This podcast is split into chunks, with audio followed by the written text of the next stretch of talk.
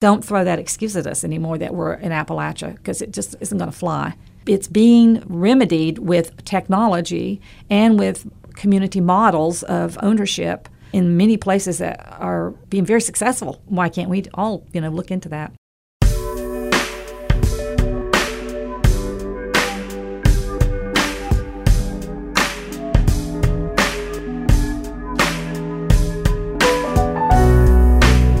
Welcome to the 457 SEO, a place for stories, information, and observations about our Southeast Ohio communities. I'm Susan Tebben.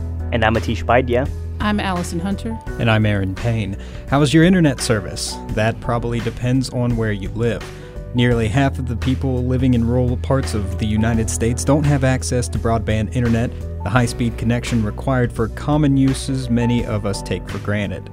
Government and survey data show that in 65 counties across Kentucky, Ohio, and West Virginia, the majority of residents don't have access to broadband.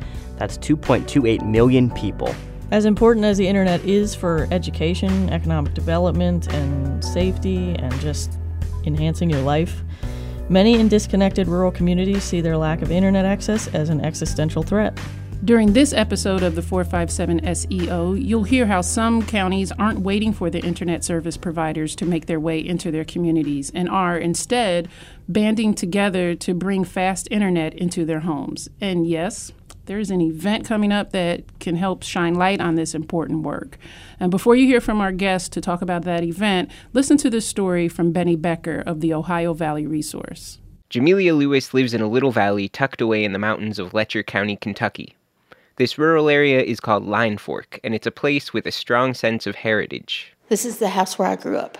Her grandfather built this house, and Lewis has stayed home to help take care of her parents.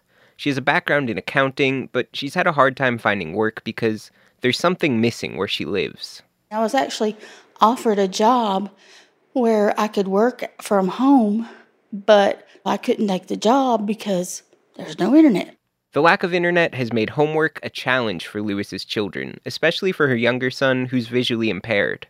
The school has loaned him an iPad that he can use to zoom in on the text in his assignments. But he can't do that here because we don't have any internet at all. I feel like he's getting left behind because he doesn't have what he needs to get his education, and that's not fair. Tina Sparkman lives nearby on a farm that's been in the family for generations. Her family's only choice is satellite internet, which isn't very reliable. On a good day, you can watch a three minute video if you let it buffer for maybe 10 minutes. And if the wind's blowing, the satellite isn't working. Sparkman has a son at Eastern Kentucky University. He can't trust that the family's internet will let him do his homework, so he stays on campus it's a hardship that we don't get to see him as much and financially it's more difficult because he has to stay down there on the weekends. Tina Sparkman worries about what will happen after her son finishes college. My children won't come back here to live if things don't change. Our heritage will die here with my generation. There are about 600 homes in the Line Fork area that don't have any options for broadband internet service. In rural communities, that's not so unusual. The latest federal data shows that nearly half of all Americans living in rural areas don't have access to broadband internet. In Kentucky, state officials have been pushing to expand broadband access for years. Eastern Kentucky, long known for coal mining, is represented by Congressman Hal Rogers, who hopes the internet can help the area rebrand itself. In talking about our future, I have half facetiously referred to our area as Silicon Holler.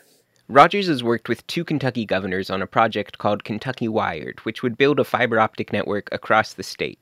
Lonnie Lawson has been a liaison between Kentucky Wired and Congressman Rogers. At a conference last year, he explained that the project has hit delays, but should start showing results in eastern Kentucky and in the region between Louisville, Lexington, and northern Kentucky. Those will be the very first two. And quite honestly, if we get all the easements and right of way issues worked out, it won't take long to hang the fiber. The Eastern Kentucky section was scheduled to go online in 2016, but the state is still working to get the rights it needs to hang cables on utility poles. And here's one more reason not to hold your breath the network won't connect directly to anyone's home. The project is building the so called middle mile, but it's up to internet providers and local communities to build the final mile that connects to homes and businesses. Letcher County and four of its neighbors have teamed up to make a final mile plan. A consultant, Eric Mills, told the group that they should expect a cost of $40,000 a mile when they're installing a fiber optic network. It's expensive, but it's essential. And as a region, we can't afford not to get there. We got to give ourselves a good swift kick in the rear to make sure we compete. Letcher County seems to have taken that message to heart. The county government created a broadband board made up of volunteers from the community. When the board met in Line Fork, Jamelia Lewis, Tina Sparkman, and dozens of other residents were there. Board member Harry Collins tried to get the crowd excited. Let's face it, that pipe dream in the sky of the new interstate ain't going to roll right up through Line Fork. But this group can bring you the information highway, and that's what we're here to do. The board announced that they were applying for a $1.5 million federal grant to install broadband internet in Line Fork, Kentucky. Harry Collins expressed his hopes in a prayer.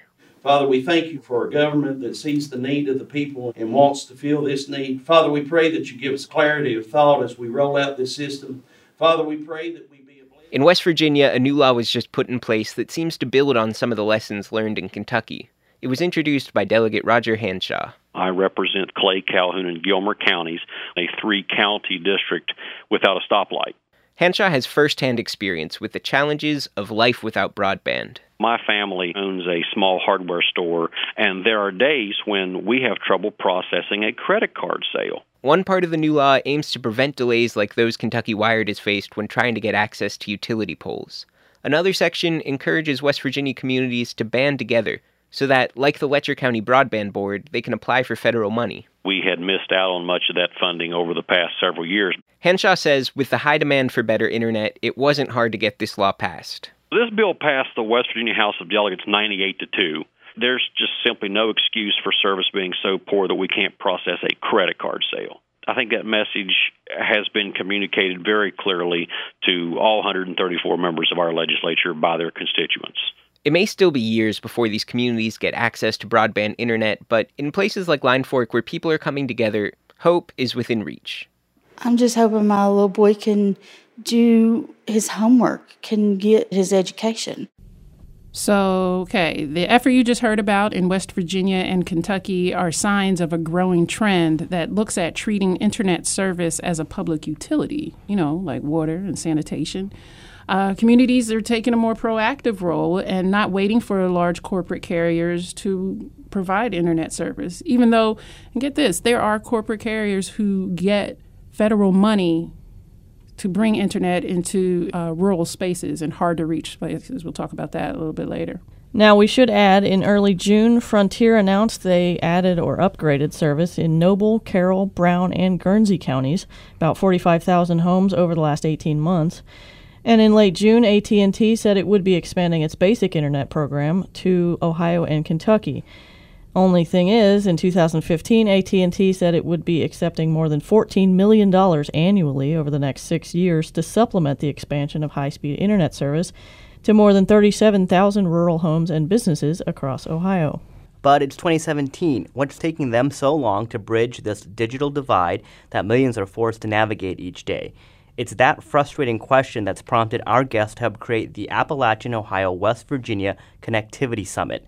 That summit is a day of workshops and a town hall in Marietta, Ohio on Tuesday, July 18th. It's free, but you do have to register.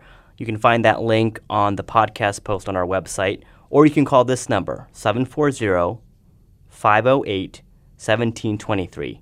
Again, 740 508 1723. And we'll give you that number at the end of the podcast as well.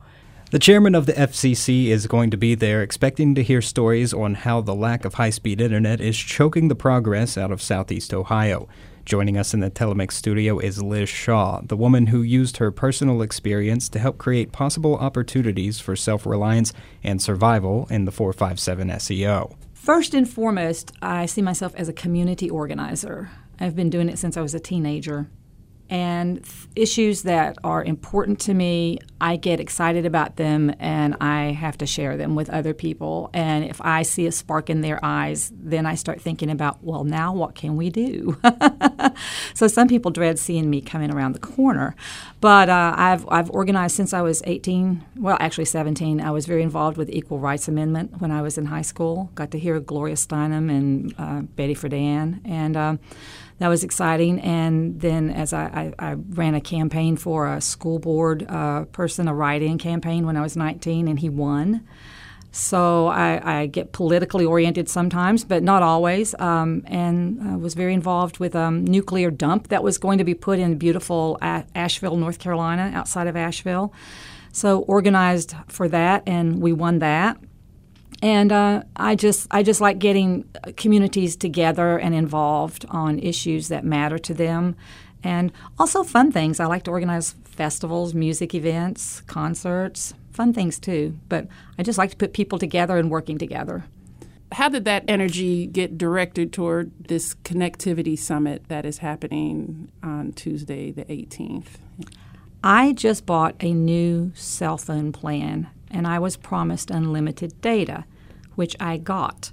But when I bought the plan, I was not told that after I hit a certain data cap, I would get throttled or slowed down. So imagine my surprise four or five days into the plan when I get a text saying, by the way, you're now going down in speed. And it became slower than dial up. Um, I was, and I do a lot of things on the computer. I need to be connected. So I went to the office of the carrier and said, What is this about? And she said, I'm so sorry, you're about one of a hundred that's come through this week. We didn't even know it when we were selling it that this was going to happen to our customers. And um, there's nothing we can do about it. You can change back to your more expensive plan if you'd like, but um, you're going to get throttled every month after you hit this data cap. So uh, it felt like bait and switch. I went home. I thought about it, and the more I thought about it, the madder I got. Um, and then it, the madness, the anger turned from that to just curiosity. How does this all work? what is broadband anyway? What's the definition? And how are people in Appalachia uh, fighting every day just to get online, even at dial up speed, to see what their kids' homework is going to be that night or to order a prescription online? Um, there's just so many ways that we're affected. So my research just kept getting deeper and deeper and deeper, and I uncovered things about policy that I didn't understand, and things about economics that I didn't understand, and things about um, uh, the terrain and, and uh, the ruggedness of our area and how that might affect it, foliage on trees. I just didn't know all these things. So I tried to get the big picture uh, to better understand what had just happened to me.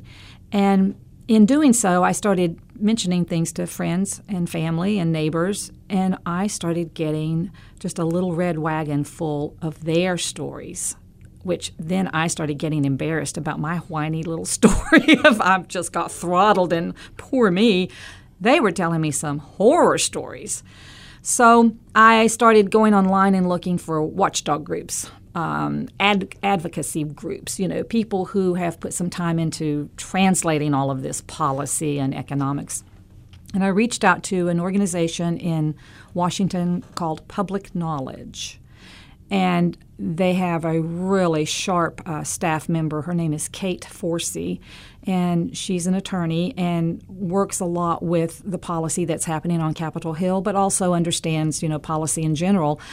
She explained explained a lot of it to me, but said, "Give me some more of those stories, and I'm going to circle back to you next week. I have an idea." So she called me back the next week and she said, By the way, Commissioner Mignon Clyburn is on a listening tour of the United States, listening about connectivity, especially in rural deserts and uh, urban deserts, broadband deserts. And um, she is very interested in knowing these kinds of stories. May I send them? Well, of course.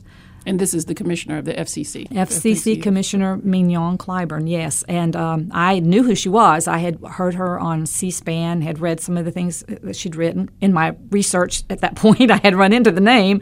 So I said, You're kidding me. She might come here. She goes, I don't know, but we're going to find out. Well, we must have hit critical mass. Uh, and I have some stories that I think maybe are the ones that pushed it over. And um, she said she can be there July 18th. Well, my friends and I had been meeting over pizza to kind of vent about this and, you know, what's your story? What'd you find out? Well, here's one. Here's one for the records. So I went back to my friends and said, okay, the commissioner is coming. And we felt like the dog that caught the car. now what do you do? And we felt that way for all of five minutes because then we knew what we had to do. we had to take big advantage of this. And so we created a day long summit of uh, policy folks, technology folks, community organizing type folks, and um, we also have Broadband 101. I'll be sitting in on that one. And um, uh, in the afternoon, panel discussions, uh, a film, a wonderful film that's just come out, short film. And um, that's going to be um, the day long event, and the commissioners actually coming in the afternoon. And we've reached out to counties to send representatives and they'll be sending you know three or four people county commissioners or chamber members or whomever they feel like should tell their connectivity problems. And she'll be having a listening time with them in the afternoon. And then that evening we're holding a big town hall at marietta high school uh, where the public is invited to come and tell their stories. So it's it's it's helping her with her listening tour, and it's helping us get better organized and better equipped and educated ourselves, so we can advocate for ourselves and be uh, more um, knowledgeable about is this a good thing or is this a bad thing when policies made for us or carriers offer um, opportunities, we'll know if that's a good opportunity or not. While many people may have internet or some access to internet, what broadband is considered is the speed and how how much data can be or data can be uh, downloaded and uploaded. Right. And so, looking at the Federal Com- uh, Communications Commission defines broadband as 25 megabits per second. That's that Mbps that you often see behind uh, the number when you're talking about these things. That's the so 25 megabits megabit, megabits for the download and three megabits per second upload speeds. Yeah. But what we're finding, what your research has found, is that most places um, woefully under what. underconnected? How do you even say that? Subpar connectivity, exactly. They're definitely not 25 and 3, 25 right. down, 3 up. They, they definitely are not. And uh, as I said, when I was throttled, it went below dial up speed. Hmm. And um, they actually told me when we did a speed test on our, our system that that was below dial up.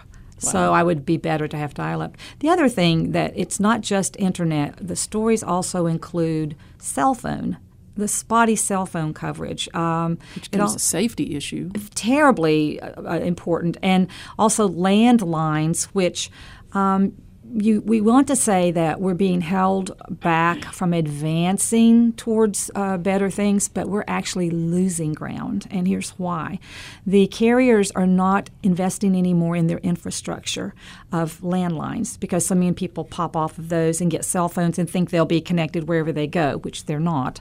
Um, but the landline uh, infrastructure is not being repaired and restored and modernized. And therefore, we are actually losing landline coverage. And many of my stories are about I have no internet, my cell phone is unreliable, and if it rains, my landline doesn't work. Wow. And I had no idea to the to the degree that that was happening. Um, we're circling in West Virginia counties and Appalachian Ohio, Ohio counties, and I'm hearing this all across the board. And then the fourth one that really gave me pause, and I had no idea about this, there's something called the MARCS system, multi access, and I'm not even radio something. I'm sorry, I don't know the acronym, but it has to do with our emergency uh, services. Dispatching and that kind of thing. That's exactly right. The 911 dispatching, the um, emergency, you know, alerts.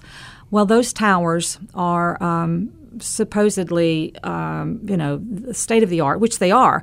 But unfortunately, in our region, due to terrain and maybe the uh, distance between towers, we have first responders going out into dead zones.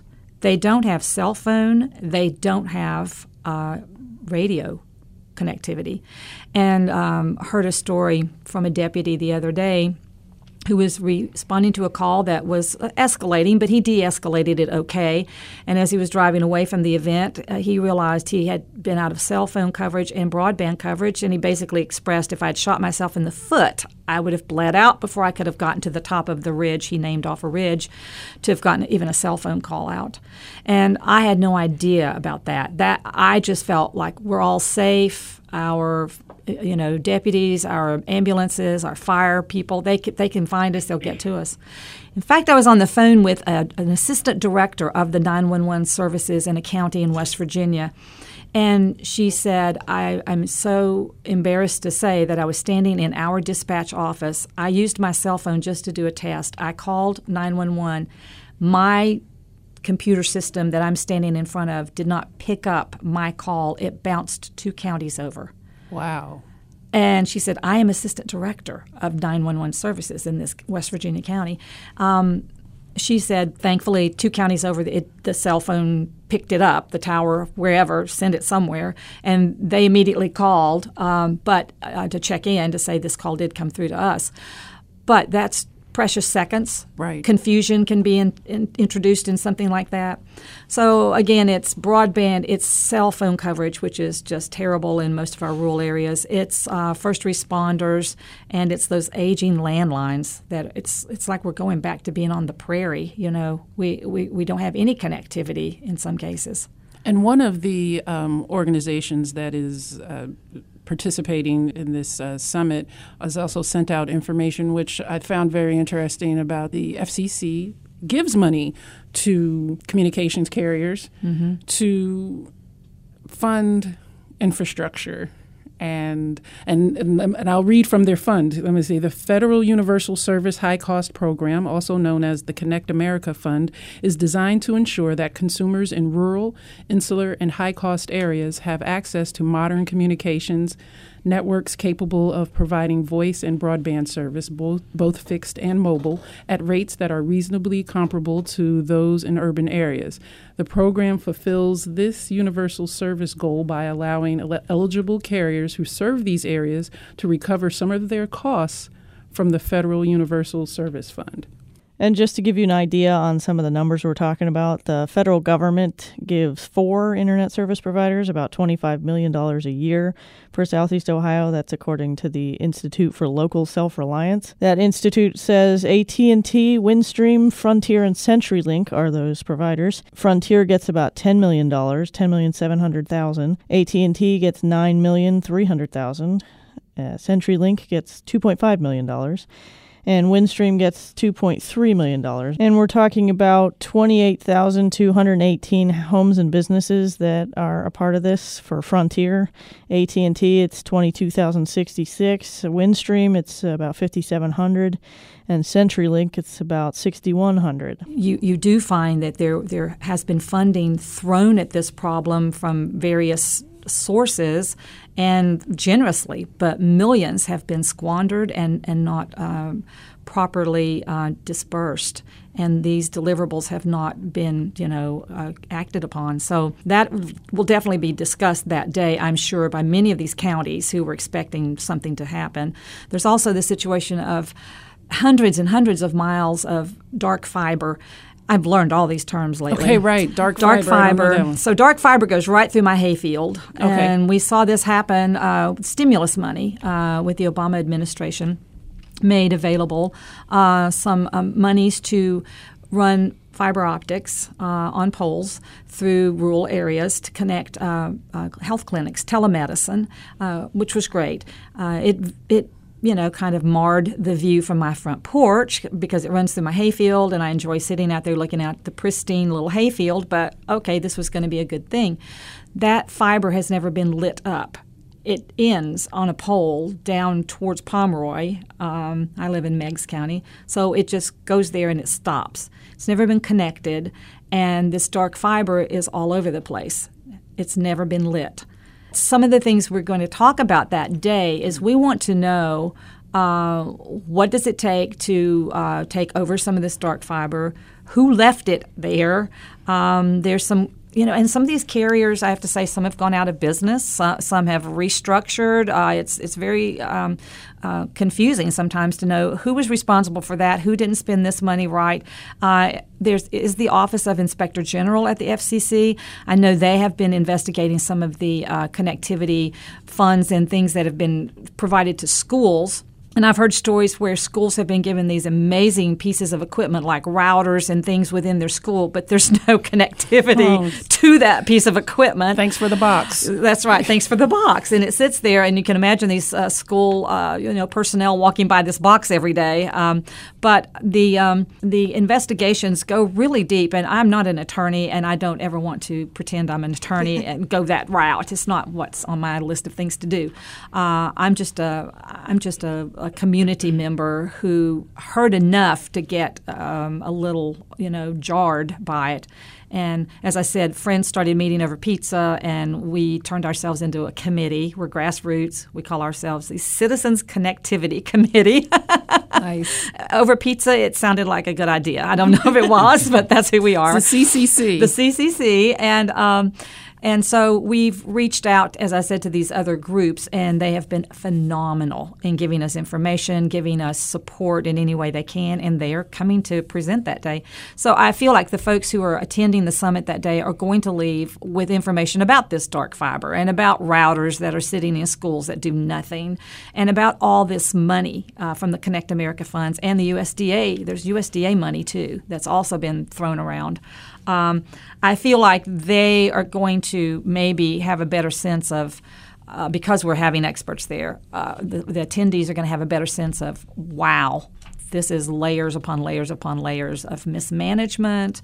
Uh, and I'm just going to say it lots of times, it's just blamed on, well, you're in Appalachia. What do you expect? Right. And we have better expectations. That's right. And it's kind of a smokescreen, I think, answer type. You know, you're in Appalachia, you got mountains, you got a lot of forests, you got a lot of trees, you got a lot of country roads that lead to nowhere. Well, you know what? There's a lot of dark fiber that's leading to nowhere. And I could run a line about 200 feet and it would be right to my house. You know, I could connect to that thing. Right. if I wanted to, if I, if I could. So that that's basically, we're not taking that excuse anymore. Very good. And we have coming four communities two from Kentucky, uh, one from Maryland, and one from Ohio, uh, Appalachian counties, who have said, that's not a, a good enough excuse anymore. We're taking it into our own hands. Uh, Coshocton County has uh, uh, leveraged their vertical infrastructure, and they are shooting radio waves, or I know I'm saying the wrong words here. Technology people are going, "Who is this lady?" but they're shooting little magic things from towers that they have leased, and we're talking about water towers. AEP at one time had leased them towers. I think that's still a, a deal. The MARCS towers I mentioned earlier, the emergency towers, even silos, farmer silos, are stations for shooting these uh, waves, and they are connecting that county more and more every year. They're getting more of that county connected on their county system. So you can buy broadband from that county. Um, Pikeville, Kentucky uh, has had a lot of initiatives there to retrain coal miners, and they think that they could be retrained very easily for tech jobs because there's so much technology in coal mining, and so it's a transferable skill set right there. But they said we can train them for coal mining jobs, but this county is not connected. So Pikeville, the city of Pikeville, um, started um, putting together a plan. They've uh, now requested proposals. They have three models that they might use of a hybrid system of fiber and um, radio signals, whatever. Um, and they are calling it Fiber to the Premises Project. And it started with coal miners needing connectivity to do jobs from home. So that's exciting. They're, they'll, they will be there. Uh, Letcher County, Kentucky. Oh, they are they're my favorites as far as having the moxie to just get out and do something. A judge there said, "I'm tired of this. This is my county. It's an important county," and their lo- uh, their slogan is. Connecting Letcher County to the world one holler at a time. Nice. Don't you love that? Own it. And they started with the most remote community in their county on purpose Line Fork, Kentucky. They started with the most remote one to start with and said, if, if we can do it to there, anybody can do it to anywhere. Uh, so they'll, they'll be there telling us how they're doing it. And then uh, another very interesting one is from Garrett County, Maryland.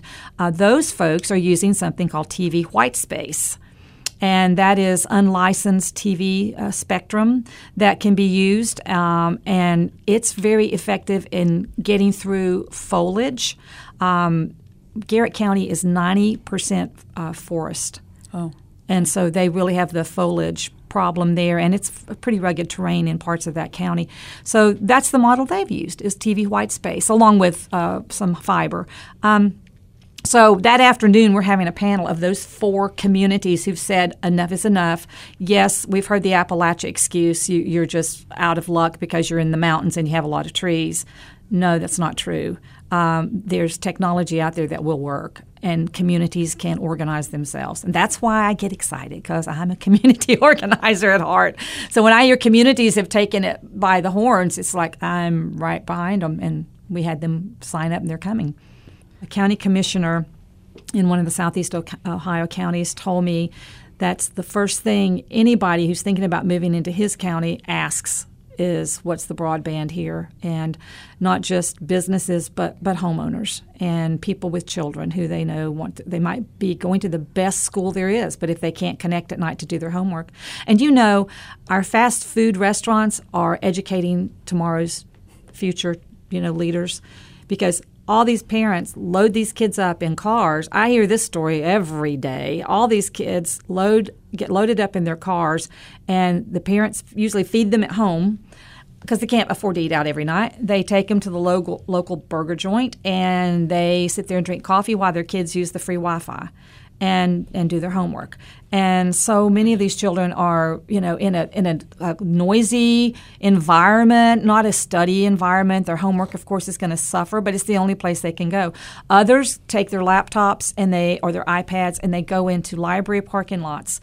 And um, we actually have the Athens County Library folks are coming to the summit. I think one of them is actually going to speak at the town hall. I'm hoping about they leave on Wi-Fi at all hours and they foot the bill for that. And they leave it on so people can come and park in their parking lot at night in the evenings and in the early mornings and do homework or business activities wow. uh, in parking lots of libraries. And that's not just athens county that's that's everywhere. They're saying libraries are just saving people right. so their kids can get their homework done. It's so interesting because broadband i think still some people think of it as a luxury but now with you know application job applications are online. Um, you know, reading textbooks, all that is online, so it's not really a luxury anymore. So I'm sure that's going to be part of standardized tests. Right, right. So well, I'm sure that's going to be part of the discussion. It re- it will, and there's a name for that. It's called the homework gap and um, the homework gap is, is affecting rural children everywhere, uh, but especially in Appalachia uh, because we've already had some problems, you know, with some of our standardized testing not being really culturally relevant to our children, and so some of their scores go down because of that. Uh, I was speaking to a school guidance counselor last week uh, who tells me that. Uh, third graders come in to take the standardized test on computers and they don't own a computer at home, why so should they? know how to. They don't know how to manipulate a mouse. They start crying. They're in tears. Their scores are so much lower. And she said, you know, there's studies saying that testing on paper you have a better score than testing on a computer. It's just there's studies out there that show that. But she was saying that these children just freeze like a deer in the headlights, and they are making mistakes, and they're going back trying to correct it, and they can't manipulate it, and the time's up. The time test is over. And she's literally having to teach children computer skills just before they're getting ready to take a test because they have no connectivity at home. Why would the parents buy a computer? Right. When they're already stressed about having to take a giant exactly, test. Exactly, exactly. And the um, um, schools are not able to give every child their a computer to work on every day right. and, in the classroom. You know, they have to rely on the children having some kind of computer literacy, but they don't. And interestingly enough, our Broadband 101 class uh, or breakout session, we're going to have uh, someone from the National Digital Inclusion Alliance, and that is based out of Columbus, um, actually. And they have done so much work to it's not just connectivity, but it's how to use the connectivity once you have it. They're doing that back end work where they're going to libraries and teaching seniors to children, all ages, um, how to use computers so that if you do get connected and you're expected to be connected, in schools.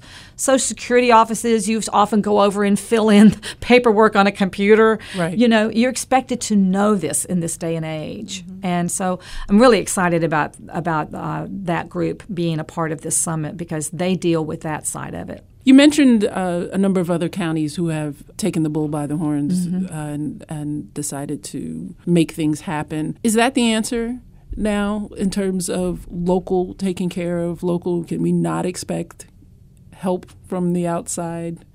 Well, it seems to be a viable answer for many. Uh, I've heard, and I don't have any direct experience with this or, or statistics or anything, but I have heard from those who uh, are coming to speak to us and present that sometimes just a community having a meeting and saying we're interested in this and we're going to look into this further is enough to make a carrier give better service. So that's one way of looking at it too. Now that's we don't have that kind of ulterior motive for our event. Our event is totally let's get equipped and learn and informed and know how to advocate for ourselves and, and know know the language at least of, of what we're talking about. But um, that, that that has been told to me a few by a few different people that sometimes it's just the fact that you are taking responsibility for yourself. Uh, there's many of these carriers don't have competition in some of their counties. So there's no incentive for them to offer better prices or increase their service or repair those aging landlines. And therefore, um, they they get away with, with what they get away with. But if they see communities start to organize, they realize they might have some competition. Um, now, that brings up another thing. Some states have actually enacted what, what we refer to as barrier laws to keep communities from doing their own thing. Um, Ohio hasn't done that at this point. Uh, West Virginia actually has just gone the other way and has um, they've loosened some of their regulations to make it easier for communities to do this. I, I know Roane County, West Virginia, right now is on the cusp of going this direction. Um, spoke with someone on their task force last week, and they're they are coming to the summit. They want to get as much information as they can. They're so excited we're doing this. But um, the state of North Carolina uh, did not have barrier laws, and communities were doing things like this. And uh, recently, their state legislature um, passed laws saying that they couldn't they were unfair competition. I'm simplifying this of course but they were unfair competition to the carriers. This was North Carolina? this is north carolina and the town uh, the area is wilson north carolina and they have a wonderful broadband service that the, the town and the region there put together called greenlight. They, they partnered with a, a company called greenlight. So that is our film that we're showing. It is a quick doc, a short film on what has happened down there. Uh, it leaves the film leaves it uh, with that legislation having just been passed. However, we have just learned that there may be a happy ending, so I'm not going to spoil that.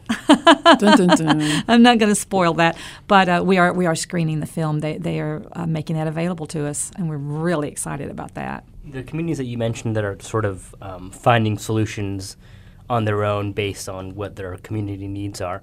How do you know how they're paying for those efforts? Where where the funding is coming from? Well, that's a good question. There's lots of ways that they do that. Some get some federal grant monies, like we were talking about the Connect America funds. There are some monies from the Appalachian Regional Commission sometimes uh, given. I think they help the Garrett County folks with some feasibility studies and things like that. Most of them operate on the idea of you pay for your water.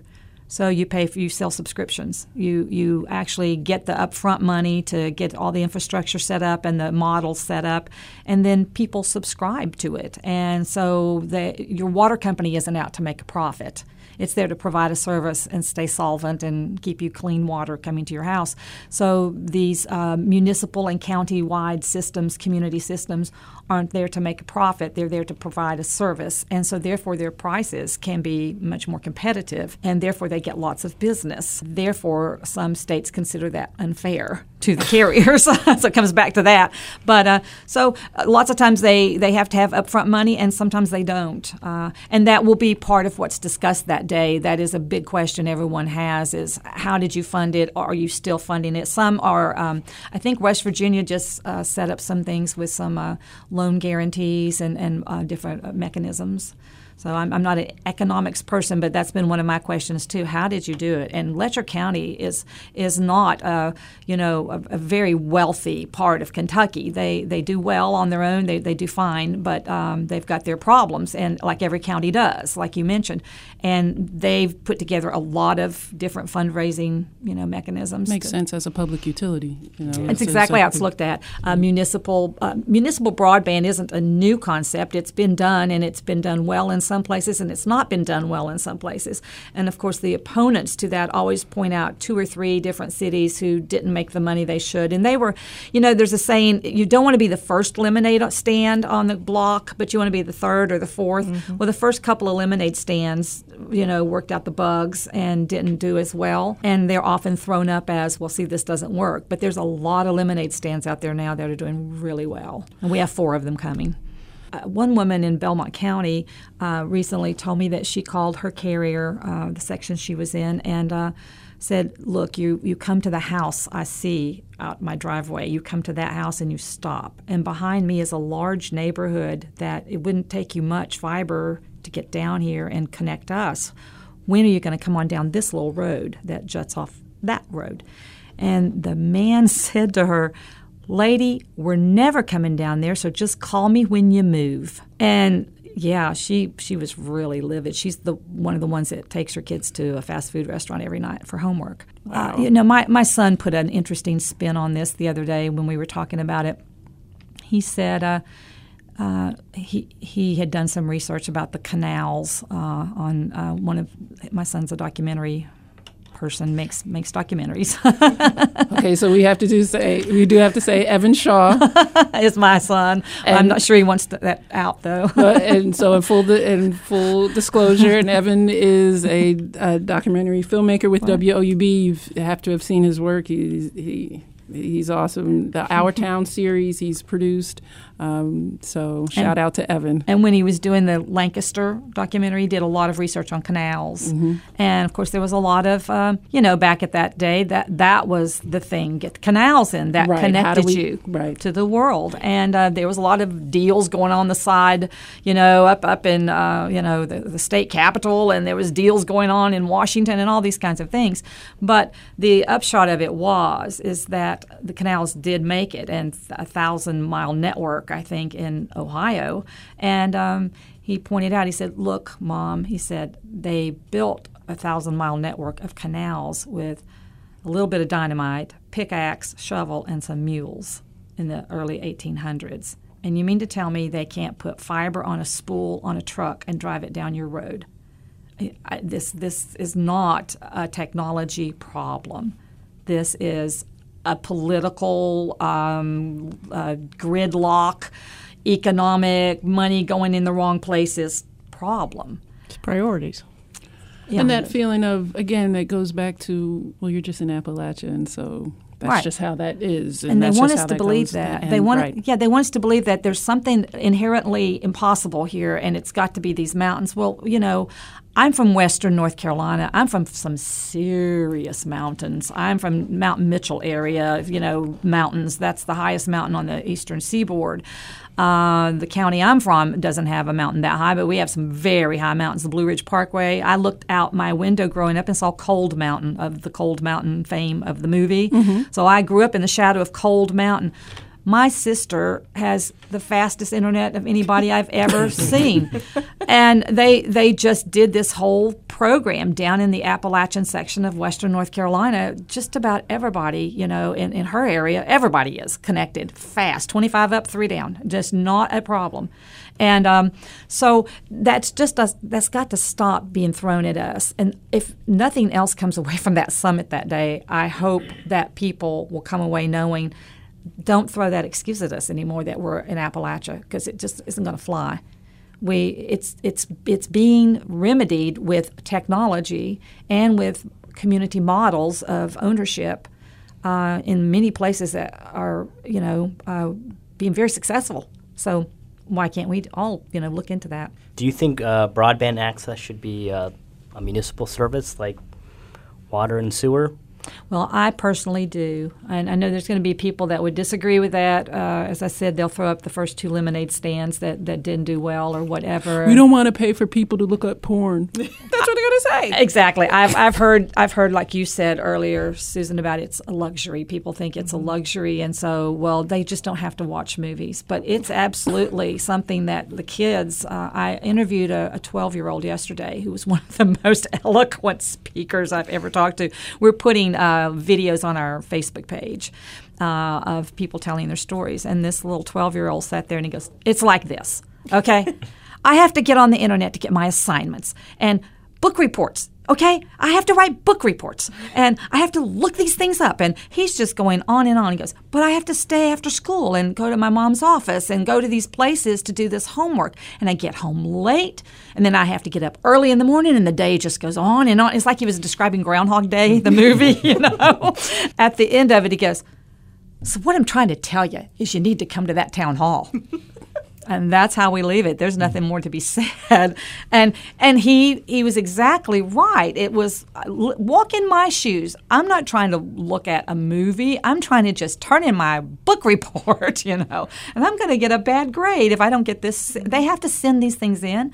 One mother was telling me i can't check their grades whereas they used to send home little paper progress Right, they don't do that anymore. nope she says there's portals that I can't get on, and she goes, I have to do it at work. And my people, my supervisors know on my breaks, I'm checking kids' homework online. I have to. So, yeah, I, I like municipal ideas. I think community ownership is, but I'm a community organizer. So that's going to be my, my point of view. It might not be the right answer everywhere, but um, from what I've seen so far, uh, it sure is the right answer for a lot of places.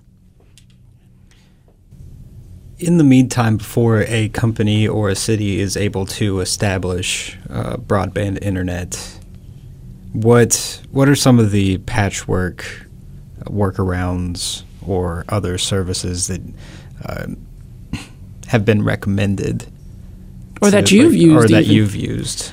You you mean what do we do in the meantime? Yeah.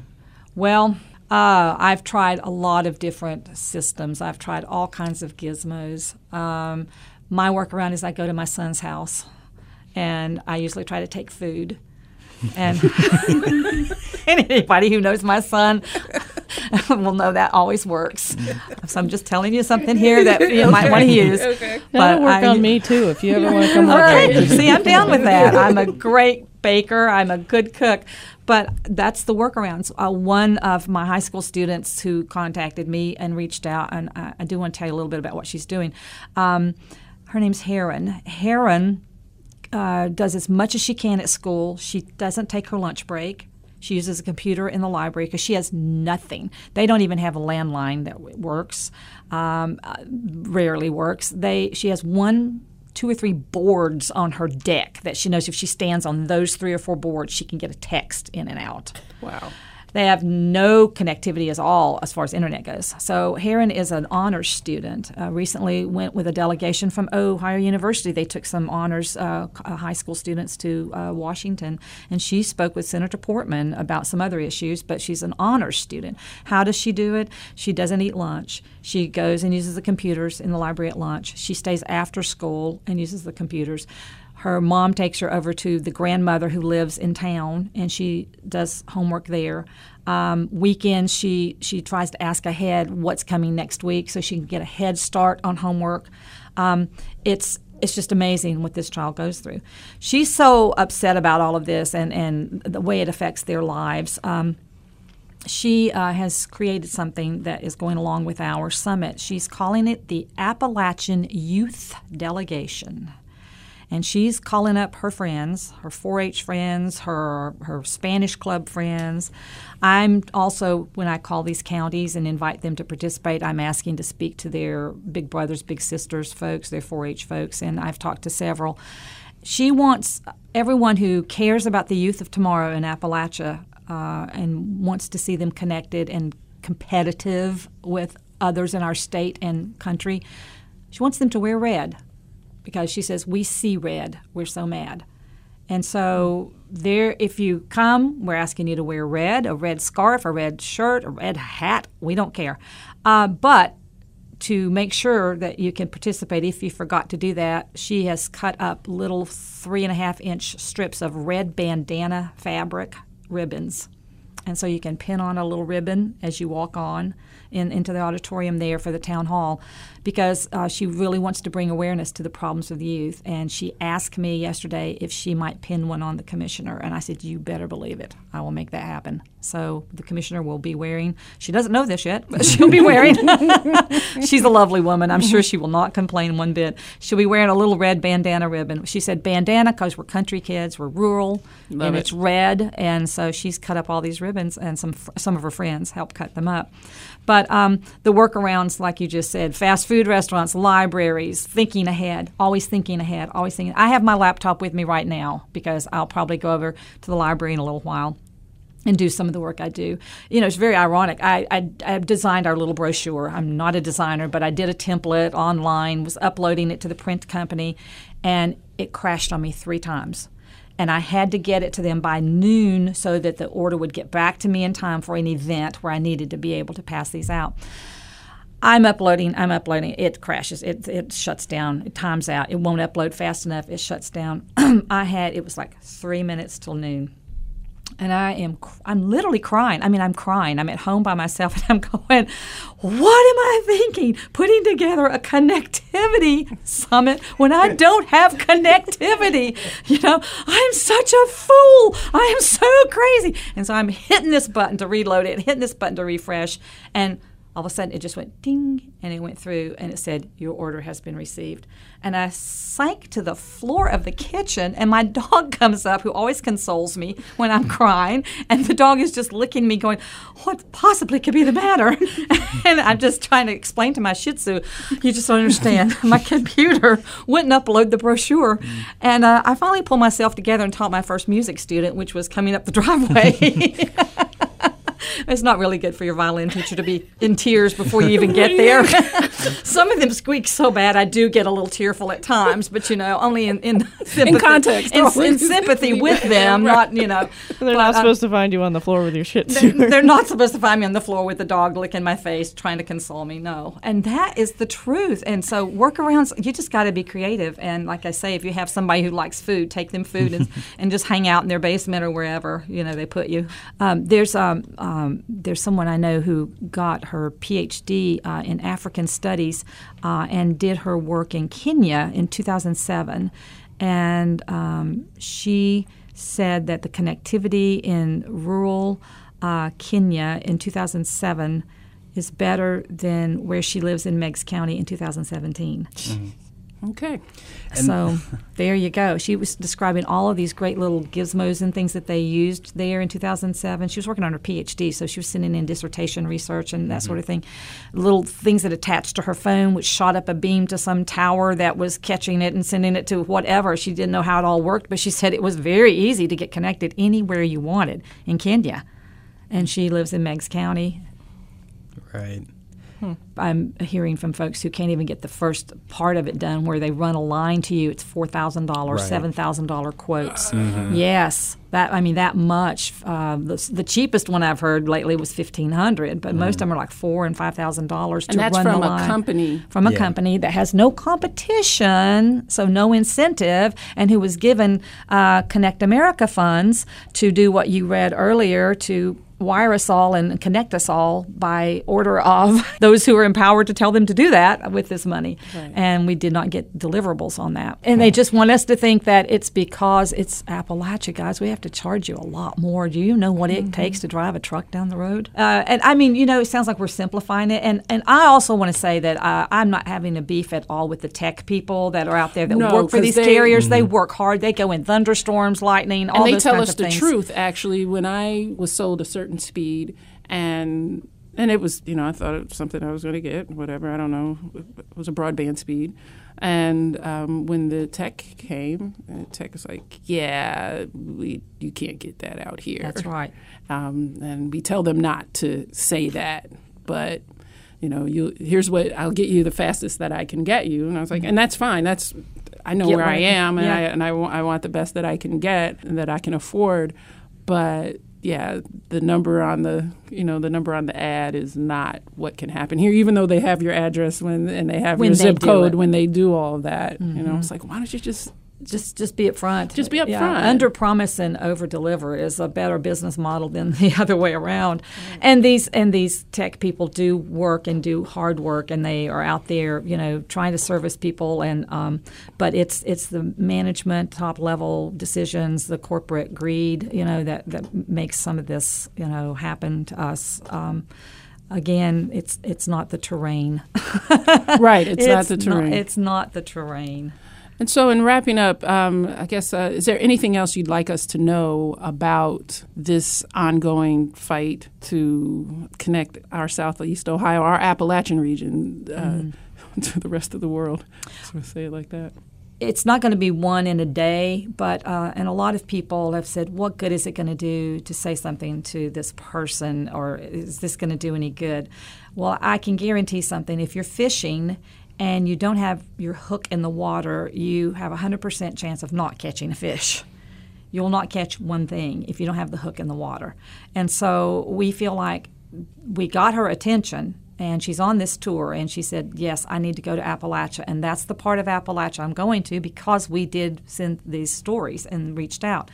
So if you don't take advantage of it when someone does say i'm interested and i'm concerned um, then you have no one to blame but yourself on, on that I feel like the ongoing messaging will be important that it doesn't stop with this July 18th event, that it continues in the communities and in the counties, uh, talking about it, holding your elected officials uh, accountable to doing the best they can and doing everything they can, your state level, and then of course your federal your federal officials. You need to be uh, informed of who's voting how.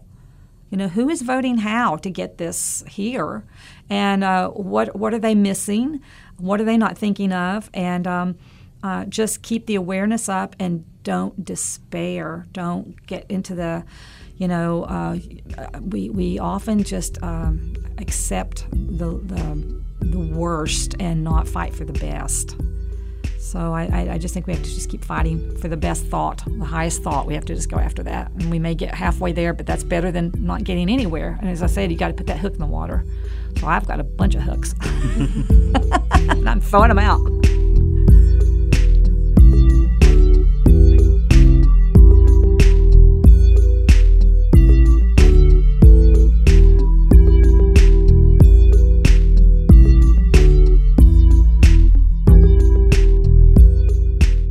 Thank you to community organizer Liz Shaw for coming in and talking with us. Awesome.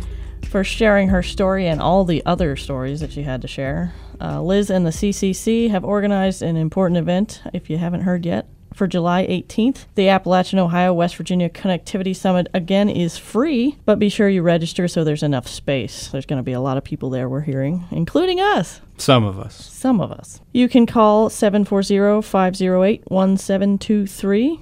That's 740 508 1723.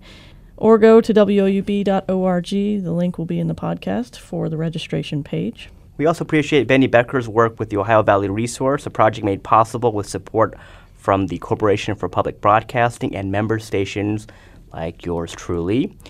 Adam Rich, producer Adam, is our sound engineer. Nathan McGuire composed our music that you hear at the beginning of the show, and Aaron Payne is our editor. 457 SEO is recorded in WOUB Public Media's Telemix studio right here in Athens, Ohio. I'm Atish Baidia. I'm Susan Tebben. I'm Allison Hunter. And I'm Aaron Payne. Thanks Bye. for listening. See you next time. You gotta Also- fight! For your right. That's the music we should play. It's a broad day. Right. That's the music song we should play. Get up, log on.